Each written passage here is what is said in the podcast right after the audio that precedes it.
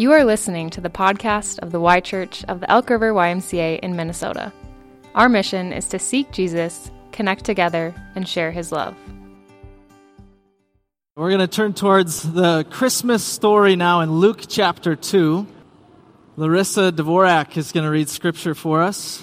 You can follow along or just listen to her read, whatever you would prefer.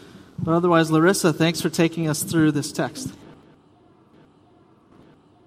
In those days, Caesar Augustus issued a decree that a census should be taken of the entire Roman world. This was the first census that took place while Quirinius was governor of Syria. And everyone went to their own town to register. So Joseph also went up from the town of Nazareth in Galilee to Judea, to Bethlehem, the town of David, because he belonged to the house and line of David. He went there to register with Mary, who was pledged to be married to him and was expecting a child. While they were there, the time came for the baby to be born, and she gave birth to her firstborn, a son. She wrapped him in cloths and placed him in a manger because there was no guest room available for them. And there were shepherds living out in the fields nearby, keeping watch over their flocks at night. An angel of the Lord appeared to them, and the glory of the Lord shone around them, and they were terrified. But the angel said to them, Do not be afraid. I bring you good news that will cause great joy for all the people. Today, in the town of David, a Savior has been born to you. He is the Messiah, the Lord. This will be a sign to you. You will find a baby wrapped in cloths and lying in a manger. Suddenly, a great company of the heavenly host appeared with the angel, praising God and saying, Glory to God in the highest heaven, and on earth peace to those on whom his favor rests. When the angels had left them and gone into heaven, the shepherds said to one another, Let's go to Bethlehem and see this thing that has happened, which the Lord has told us about. So they hurried off and found Mary and Joseph and the baby, who was lying in the manger. When they had seen him, they spread the word concerning what had been told them about this child, and all who heard it were amazed at what the shepherds said to them. But Mary treasured up all these things and pondered them in her heart. The shepherds returned, glorifying and praising God for all the things they had heard and seen, which were just as they had been told.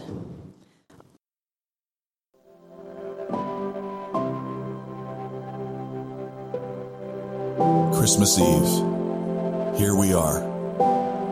The shopping malls, the wish lists, and the online deliveries are all but behind us. The Christmas cards, the outdoor lights, and the wrapped presents are ready. And here we are now on Christmas Eve. And God, we turn toward you because we need you. We need you to give us the vision to see this child more clearly than ever before. We need your spirit to help us experience him as grace and truth wrapped in humanity because in Jesus, you are displaying your love for the world. In Him, you are proving your faithfulness to all generations, including ours. And here we are, God, surrendering, hoping, waiting, and leaning into the perfect love that our souls were created for. And we need you. So, Father, please meet us here on this Christmas Eve.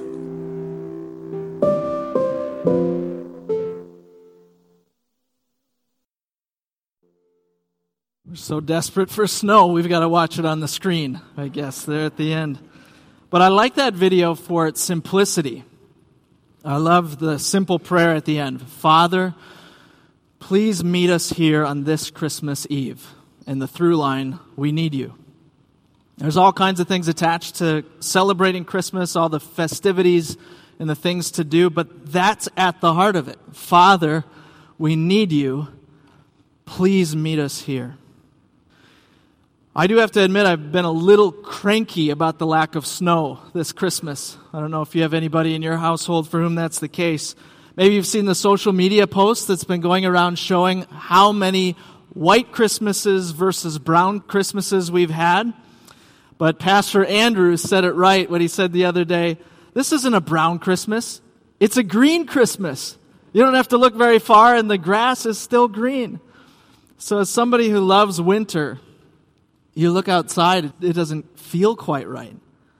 But as I processed this this week, I thought, well, that really would be to miss the point because that is not the heart of what Christmas is about. And besides, if we want to get really technical, the first Christmas, the one in Bethlehem, would definitely not have been a white Bing Crosby Christmas. It would have been Bethlehem Brown. So, in that sense, I'm okay with this. There are certain things that we attach to the season some of the songs that we have looked at from week to week, if you've been with us during Advent, are very much attached to Christmas as we sing these during this time of year. And in the Sundays in December, we looked at familiar Christmas carols and how they connect to the biblical story. And today on Christmas Eve, we're going to have the chance to sing what is by far the most famous Christmas song of all. It exists in over 300 languages around the world and that is the song Silent Night. So, what I'd like to do over the next few minutes together is tell you the story of how that song was written, then go into Luke 2 and ask ourselves if it really was a silent night, and then I'd like to finish with a story from a battlefield in Belgium. The origin of the song Silent Night, as you hear this, is a great reminder of how God is at work even when things from our vantage point appear to go terribly wrong. And He works them for His good, something even better, something we didn't expect. It was Christmas Eve in the Austrian Alps in the year 1818. This occurred in the town of Oberndorf, which is north of Salzburg, and there was a pastor in that town who had a problem. It was Christmas Eve day, and the organ wasn't working and they had a whole worship service set up with all this beautiful music. And of course, it all depended on the organ, and now there was no organ to play it. It would be like if we here all of a sudden had no worship team, or the lights or the sound just didn't work at all. I mean, how would you even get through a service? That was the predicament. Well, that pastor, whose name was Joseph Mohr, was wringing his hands, trying to think of what to do, when he remembered two years earlier, around Christmas, he had written a poem in his journal. And so he went and grabbed that text from his notebook, put it together in a way that could be sung, and he ran off to see the church organist, who now didn't have a job that day. He found the organist and he asked him, his name was Franz Gruber, if he could write a simple melody to go with these words, and it would be something that could be sung without the church organ. And by the way, it's due tonight. We want to sing it tonight. Well, when the people of Oberndorf showed up at church that night, they arrived to something quite unexpected. There was not the usual organ music prelude or organ music at all. Instead, it was a very simple service, and it featured the organist playing his guitar from home.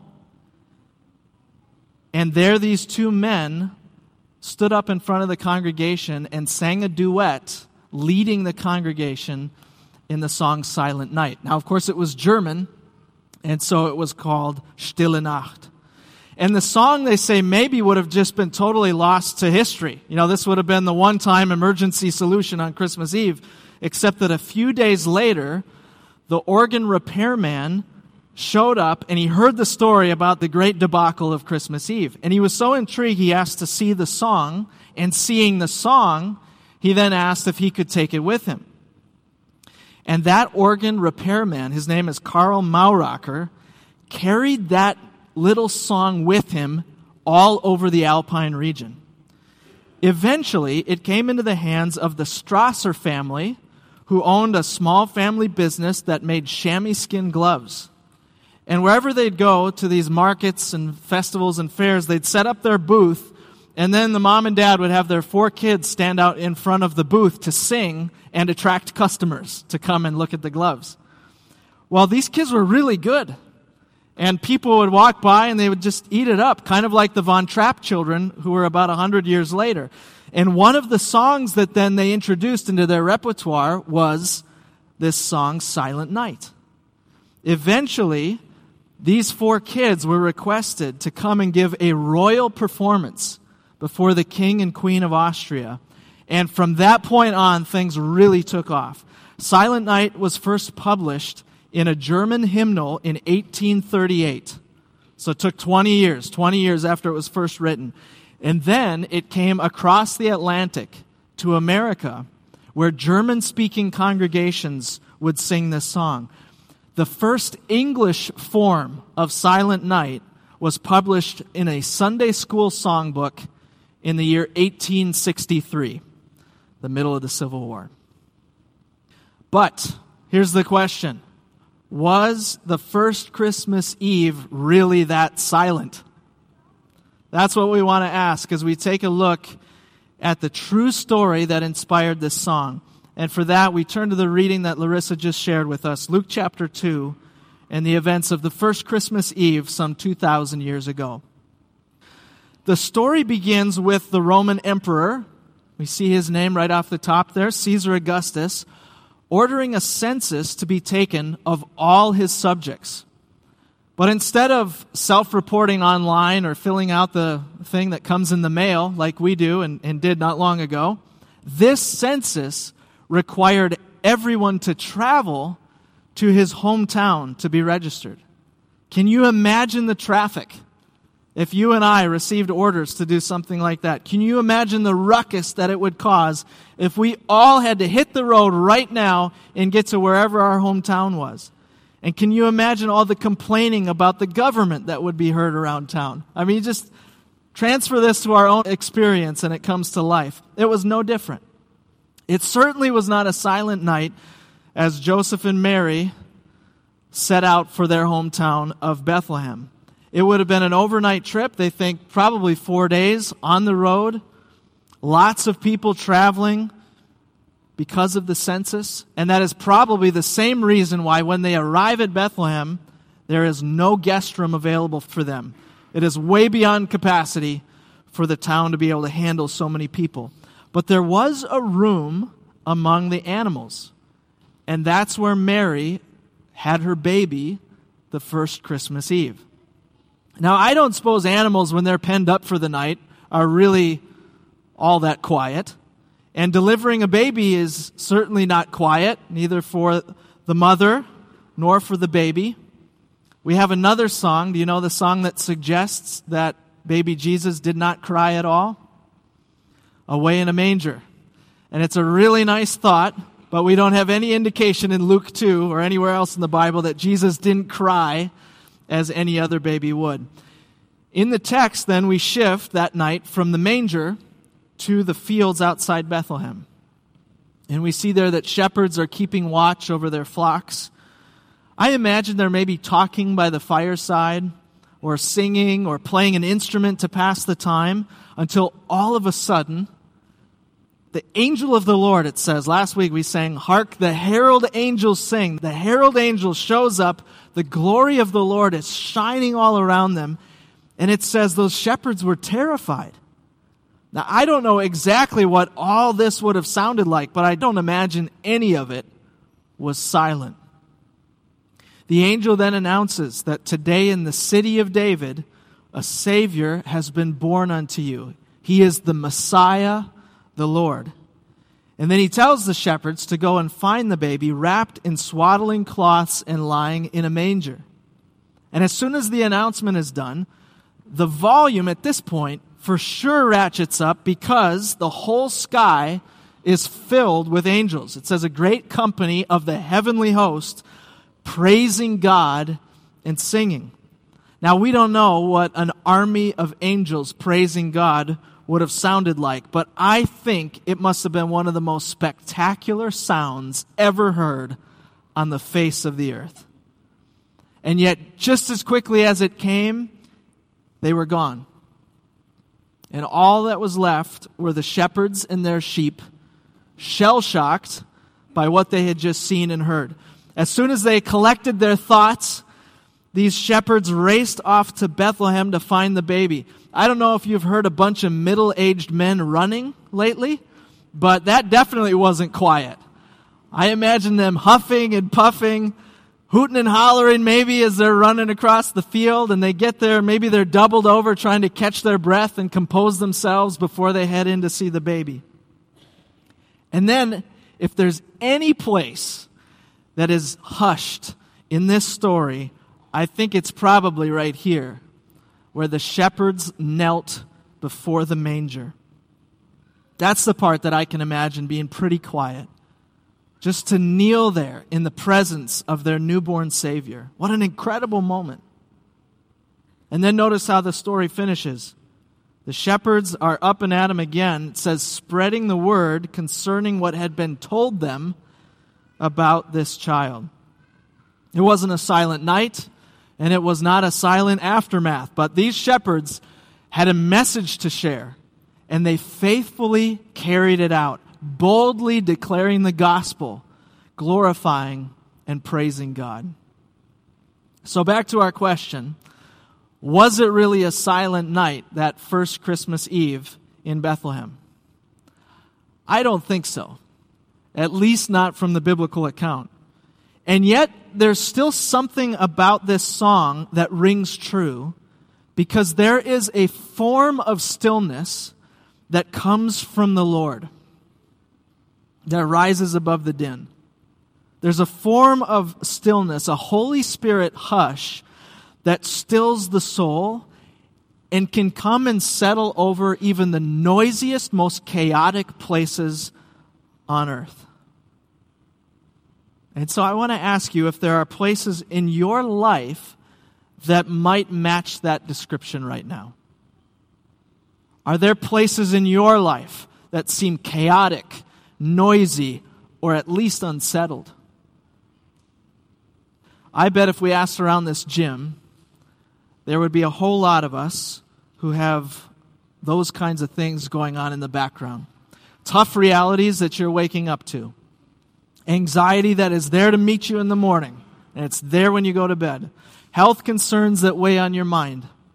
Finances that don't add up. Relationships that are strained a heart this season that is aching for someone you miss, resentment for what you've been through, whatever it is, there could be every reason for you to wonder, as we're going to sing this song in a few minutes, if it even makes sense for you to sing about Silent Night. All is calm, all is bright, some of the words. Really? You might wonder, can I sing that in the middle of this? And to close, I want to take you to a battlefield in Belgium, almost a hundred years after Silent Night was first sung in Oberndorf, Austria. We find ourselves on the Western Front in World War I. It was December 1914. Trenches marred the region of Flanders, where soldiers were dug in for the first winter of the war. Between the two sides was this lifeless expanse called no man's land, which the soldiers could not even go retrieve the dead for burial between the trenches. It was a miserable beginning to a miserable war that would eventually claim the lives of 20 million people. That's the population of Minnesota, Wisconsin, and Michigan combined. But on Christmas Eve 1914, a quiet settled over the battlefield in Flanders. An unofficial Christmas truce. It was not called by top brass or by heads of state, but by the soldiers themselves. And here's how it started it started when a few German soldiers lit candles and started to sing Silent Night across the field to the enemy line. The Allied soldiers on the other side soon joined in, and pretty soon, not just Silent Night, but as the night went on, they sang carols to one another across the expanse. The next morning, the truce held. It was dawn, and some men stuck Christmas trees above the trenches, and shouts of Merry Christmas were shouted from one to another from each side. Eventually, the men had brokered enough trust that they emerged from their hiding places to meet on the battlefield. a hundred thousand men are believed to have participated up and down the front. They shook hands, exchanged chocolate and cigarettes, and even held impromptu games of soccer. As one British soldier wrote in his journal, he said, How could we resist wishing each other a Merry Christmas? This story gives me hope. It gives me hope that silent night can happen here. It can happen in the war torn places of our own time. Whether that's Israel and Gaza, Ukraine and Russia, the Red Sea, the Korean Peninsula, the gospel has the power to reach into this mess and to bring peace to make men lay down their arms, to be reconciled, because their heart is overcome by the love of God. And if this can happen in a battlefield that's far away, it can happen here in the challenges of our own nation, in our own state, in our own cities where we live. There is no situation too big, no issue too complex that the peace of God cannot come in and settle over it. Habakkuk the prophet says, The Lord is in his holy temple. Let all the earth be silent before him. And that includes you. That includes you. Whatever challenges, temptations, or pain that you are facing, you can subject it to the Lord. You've got it in your head. I know as we have this conversation, you know what that item is. And you can put it right at his feet. You can submit it before his throne and sing Silent Night right into the teeth of the battle. Because as you have placed your trust in Jesus, the Bible says you have a peace from God that surpasses all human understanding. It is otherworldly. It brings ceasefire. It is supernatural because it comes from Jesus Christ, the Son of God, the Savior of the world. He left the throne of heaven for you, the Bible says.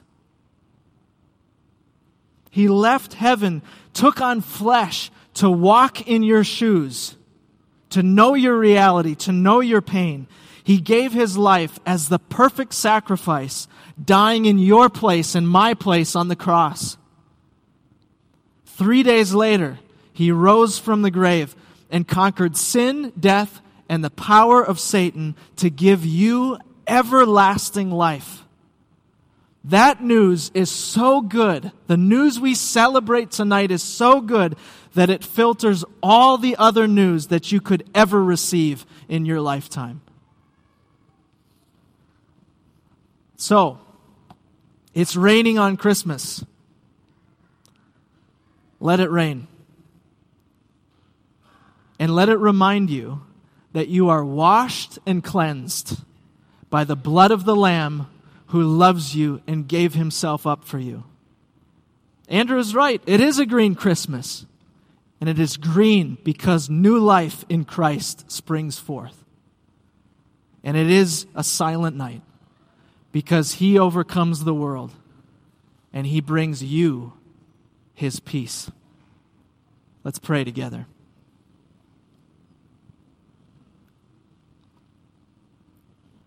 Lord, it is the greatest of honors for us to be called before your throne, either to be silent before you in awe or to shout and sing your praises, to be called before your throne not as lowly subjects, but as forgiven sons and daughters. And I pray, Lord, for everyone gathered here tonight, that this Christmas story and this good news would become our living reality. Help us tonight, Lord, to receive it, receive it in a new way, in exactly the ways that we need this season. And to head into this new year with the fullness and newness of life with you. Lord, we love you. We thank you for Christmas and the gift given to us in your Son Jesus, in whose name we pray. Amen. Thanks for listening to the Y Church podcast. For more information about the Y Church, check us out online at theychurch.org.